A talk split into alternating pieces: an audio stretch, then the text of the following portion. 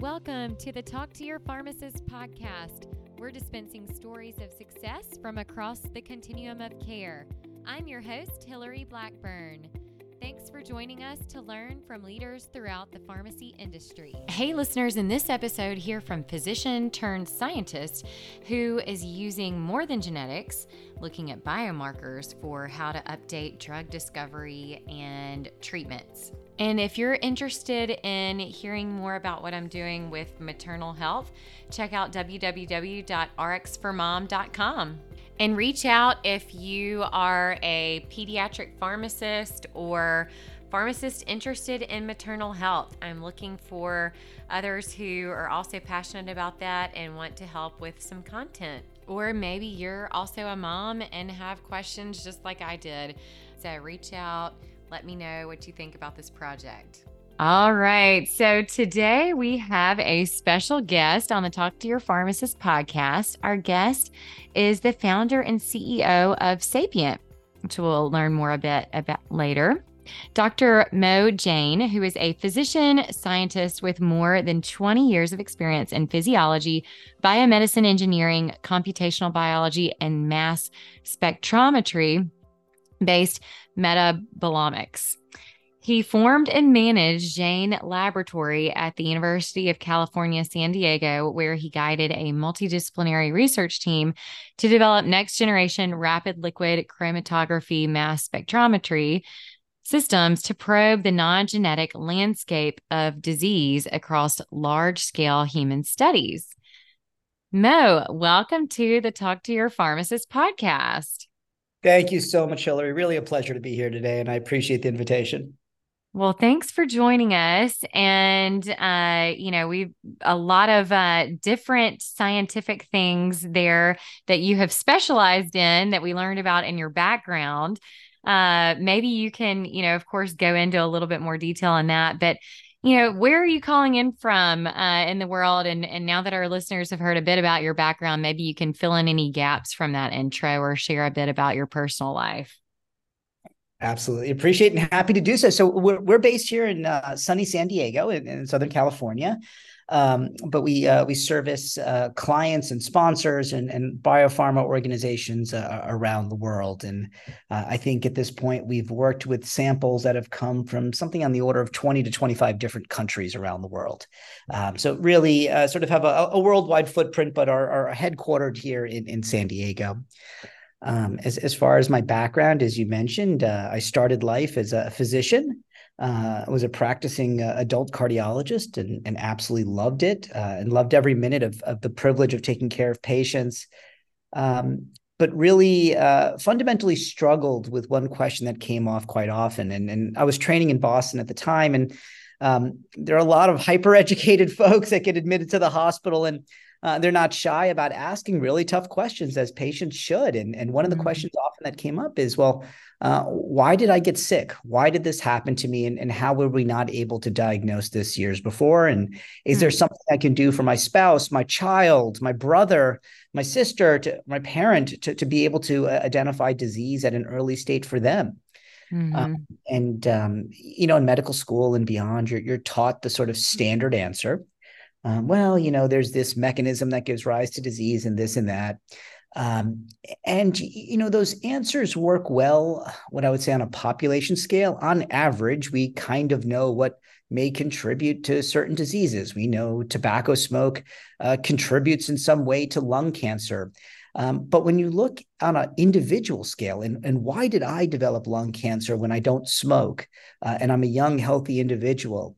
Uh, with no genetic predisposition in my family. When, when, you go through those questions, it becomes a lot harder to be able to answer uh, why an individual developed a disease, and, and from that, then how you can best treat that individual and how you can best diagnose at the earliest stages for their family members. And as we would go through those explanations with these patients, their burrow would always uh, uh their their brow would always furrow and then say, uh, I don't know about that. That doesn't make a lot of sense to me. Explain this to me again. And uh, the mathematicians were always the toughest because they would say, you know, that really makes absolutely no sense. Uh, you, you, have to explain this to me again and again. And, uh, you know, the long and the short of it, um, Hillary, for anyone who works in medicine, uh, the simple reality is we can't tell you why most individuals develop disease.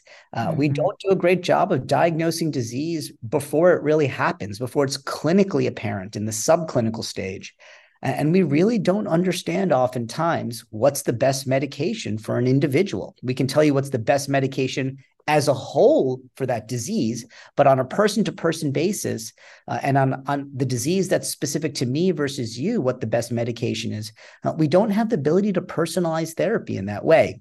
Uh, and that's pretty obvious as you, you go into this uh, sort of a, as you ask deeper questions. And um, this is where my interest in, in science really lies in understanding uh, what are the root causes of disease and, and being able to leverage that information to diagnose disease at its earliest stage point, uh, to be able to help develop drugs and, and then to implement and execute on those drugs in the most efficacious way possible in a very personalized manner. Mm-hmm. Interesting. Uh, yes. So, you know, as a pharmacist, I know a lot of our listeners are um, you know, familiar with pharmacogenomics, and there have been a lot of advances in that. And, you know, some people may be fast metabolizers or slow metabolizers. And so getting some of that information can really help with, um, you know, kind of uh, making your therapy or treatment options a little bit more customized. But, you know, you're even, um, you know, speaking about how do we not only identify people who may be at risk, but also even, you know, working maybe with pharmaceutical companies to help develop uh, new drugs and things. Um, tell us a little bit why about just genetics alone aren't enough to personalize medicine. Yeah, it's a, it's a great, great question. And, and this was the promise of the human genome uh, that that it was going to be able to help understand disease at a very early stage and predict disease and really personalize therapy. And uh, you can argue that not all of that has actually come true. Now, uh, the genetics and, and, genomics has taught us a ton, uh, and you can do a thought exercise, uh, Hillary, whereby you know you could say if we lined up every person on the planet and sequenced every single genome and knew everything about clinically about every single one of those seven eight billion people how much of human disease could we explain uh, and you can do that modeling exercise. And, and whereas we think that answer should be 80, 90, 95%, the real answer is somewhere in the order of 15 to 20% at best, uh, which means that even if we know everything about human genetics, we probably can only explain about 15, 20% of population attributable risk. And, we know this. We, we know this in, in monozygotic twins. Um, uh, maternal twins that have the exact same genome, one of them will develop diabetes and the other one won't. One will develop Alzheimer's and the other one won't. And, and you can model this across large populations. And, and that means that there's other things beyond genomics and your genomic code uh, that control human disease. And, and this is the way in which you live your life. Everything you eat, drink, smell, smoke, the hundred years of your existence is a more profound influence on human disease uh, than the genetic code that's set at the moment of conception. And uh, the uh, sort of phraseology around that that is always uh, resonates is that your, your, zip code is probably more important than your genetic code mm-hmm. for how healthy you're going to be over time. And, and that's absolutely true. Yeah, definitely. Um, have have certainly been hearing that phrase a lot. Yeah. Well, um, maybe you could also share a bit more about some of the new methods for biomarker discovery and validation and translation, and for the clinical impact um, that we might see from those. Yeah, great question, Hillary, and I'm happy to expand upon this. So, uh, as we said, you know, genetic code probably accounts for a minority of risk, somewhere in the order of 15 to 20 percent. So, where and how do we capture the information about the other 80 percent of risks, 80, 90 percent that's not measured in genetic code? Uh, and again, as mentioned, this comes from the world in, in which we live. Uh, everything we eat, drink, smell, smoke, the way our liver influences our brain, or a microbe in our gut influences our heart, or a fat cell influences our lungs, etc cetera, et cetera, that communication scheme. And so that information, again, is not in genetic code, but is in what we call small molecule chemistry. Uh, these are among the most ancient of molecules. This is how we communicate among our organ systems. This is how our body communicates with the external world. Uh, when we eat something for breakfast or lunch, it gets broken down in our gut, and those small molecules are what travel through the blood. Now, when you go to the doctor every year as part of your routine physical, they draw those two tubes of blood. And in those mm-hmm. two tubes, they measure 12 uh, different molecules. Half of those molecules, so six on average, are, are what we call small molecule biomarkers. The challenge is, is that we're measuring 12 of these or so in blood, but there's over 12,000 of them floating around in our bloodstream at any given time. Uh, and, and, so we're really capturing a very, very small snippet of the total information that's present. Uh, and, so what we've done at Sapient here is we've developed technologies that are based in what we call mass spectrometry, that are these devices that allow us to measure complex mixtures and quantify how many things are in certain samples. And we've taken these methodologies and we've made them really, really fast. And, and what they allow us to do is to measure those 12 to 20,000 things that are floating around in a blood sample and, and to do that very quickly uh, on population scales, meaning 20,000, 30,000, 100,000 people at a time. And, and, so that's the basis for our, our company. And by doing so, um, we we can now begin to identify uh, markers that tell us if someone's going to develop disease at an early time point, or who's going to respond to a particular therapeutic, or who's going to have an adverse event to a certain drug, uh, or help pharma companies, as you mentioned, uh, Hillary, uh, better develop drugs. Yeah. So, speaking of drug development, can you go into a little bit of that? Like, what has been the typical path for drug development and how can we use some of this new uh, technology and insights to help improve that uh, process Sure. So, as you know, as a pharmacist, from all your experience, um, drug development, um, despite all the modern technologies that we have and the amount of money that's spent on this, is, is still an area that's fraught with failure uh, perhaps more so than any other industry in the world. And so, for every 10 drugs that actually end up in clinical studies, only one of those will ultimately emerge at the end uh, as successful and end up in patients and, and, and undergo FDA approval. Uh, and, and this is why drug development is incredibly expensive because you have to pay for the nine failures. This is why it takes so, so long. And, and this is why the innovation cycle and, and the rapidity with which we can develop new drugs is such a slow process. And so, what biomarkers allow us to do, measuring these thousands of things in blood, what they allow us to do is skew those statistics. And rather saying, well, you know, one out of 10 is going to succeed, uh, we can use this type of information to push that to 20%, 30%, 50%, and hopefully higher over time. And the way we do this is, is by uh, being able to better subset individuals who, who are likely to respond to a particular drug. Now, the way um, drugs are tested, as, as you know, um, a particular therapeutic is tested in a broad group of individuals that have that disease. Let's call it diabetes, for instance, and we'll test a new diabetes drug in all individuals with diabetes.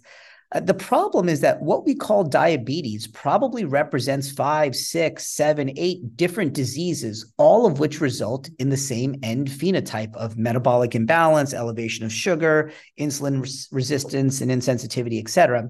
Uh, but there's really subgroups of people, and we know this clinically.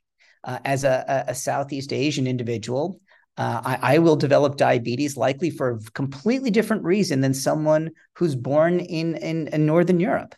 Um, and, and, so that's really, really important in being able to understand why an individual developed a particular disease and then align a therapeutic that's specific to me and the reason for I uh, develop for the reason that I developed my specific disease as opposed um, uh, for uh, why another individual developed their disease. And, and so what these markers allow us to do is to align individuals with their specific diseases and therapeutics that are geared towards them. And so this is the approach we've taken here at Sapient to, to, to work with pharma uh, and biopharma clients who are developing drugs to help them accelerate drug development and to make uh, drug development a safer and, and more efficacious process as a whole. Yeah, okay, very interesting. So, Mo, as a cardiologist, uh, have you seen any major advancements through biomarkers for any particular system in the body? I know you mentioned diabetes a, a, bit ago, but have you seen, you know, anything specifically for, you know, the neurological system or more so in the cardiovascular system? Uh, what have been some of the the big I guess, like successes or or kind of advancements that you've seen thus far? Yeah, it's a it's a really really good question, Hillary. Um, and and what I would say is that this is a tool uh, and the tool is relatively agnostic to the underlying disease. And so at, at we've uh, worked in 30, 40 different disease states, everything from very common diseases such as heart disease and cancer, neurodegenerative disease, NASH and liver disease, autoimmune disorders, all the way through very rare diseases that occur in one in a million individuals. Um, and the, the better uh, sense here is that we've seen signals that have allowed us to help pharma companies develop drugs better in virtually every single one of those areas.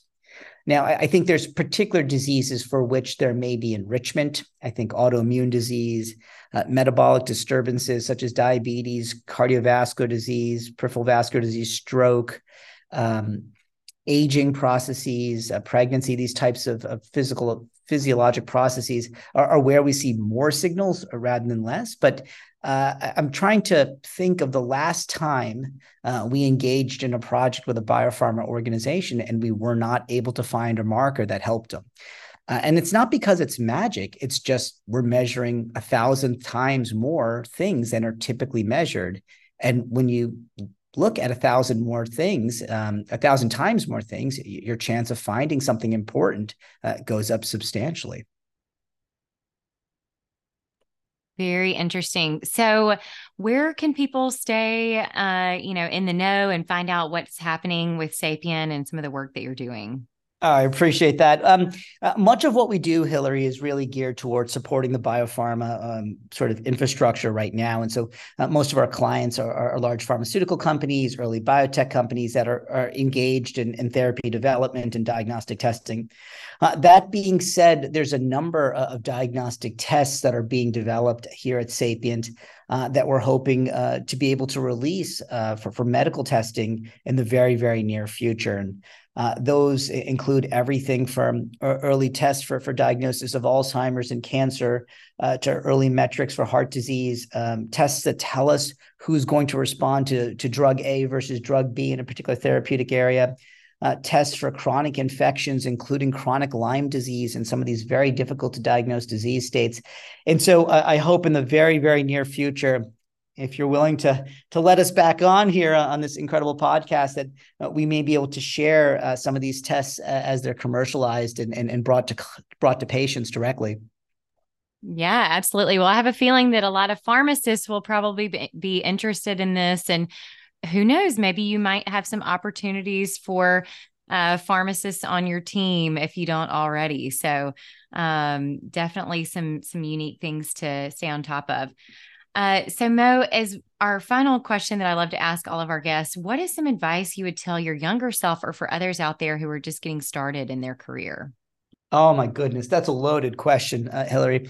Um, as you can tell over the course of my career, as, as much as I wish it was deliberate, um, it's been simply a matter of, of following my curiosity.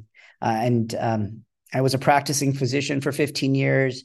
I was a, a, professor in academia for 10 years, and, and now I'm a biotech entrepreneur for the last several years. And so I'm still searching for what I want to do when I grow up.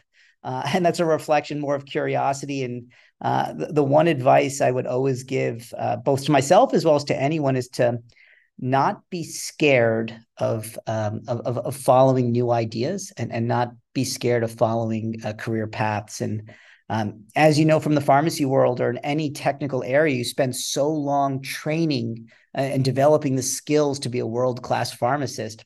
And it's hard to say at that point, well, hey, maybe I'm going to go do something slightly different than is typical now. And um, it's really, really important that you keep an open perspective. And as you have with this incredible podcast, um, and, and, being able to say, well, uh, I'm going to do something slightly different, even though this is not the traditional path forward uh, success occurs in the margins and it occurs uh, through non-traditional paths.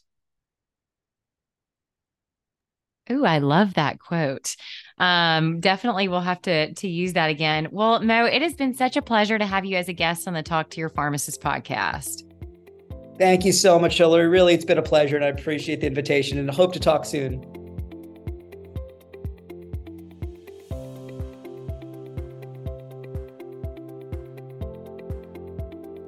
Thanks for listening to this episode of Talk to Your Pharmacist, produced by the Pharmacy Advisory Group. If you liked this episode, let us know by subscribing to the podcast, rating, and reviewing it. Share it with friends. And if you want to be a guest or know a pharmacist leader who has a great story to tell, connect with me, Hillary Blackburn, on LinkedIn and check out our Facebook page, Pharmacy Advisory Group, for updates on new podcasts. Thanks for listening.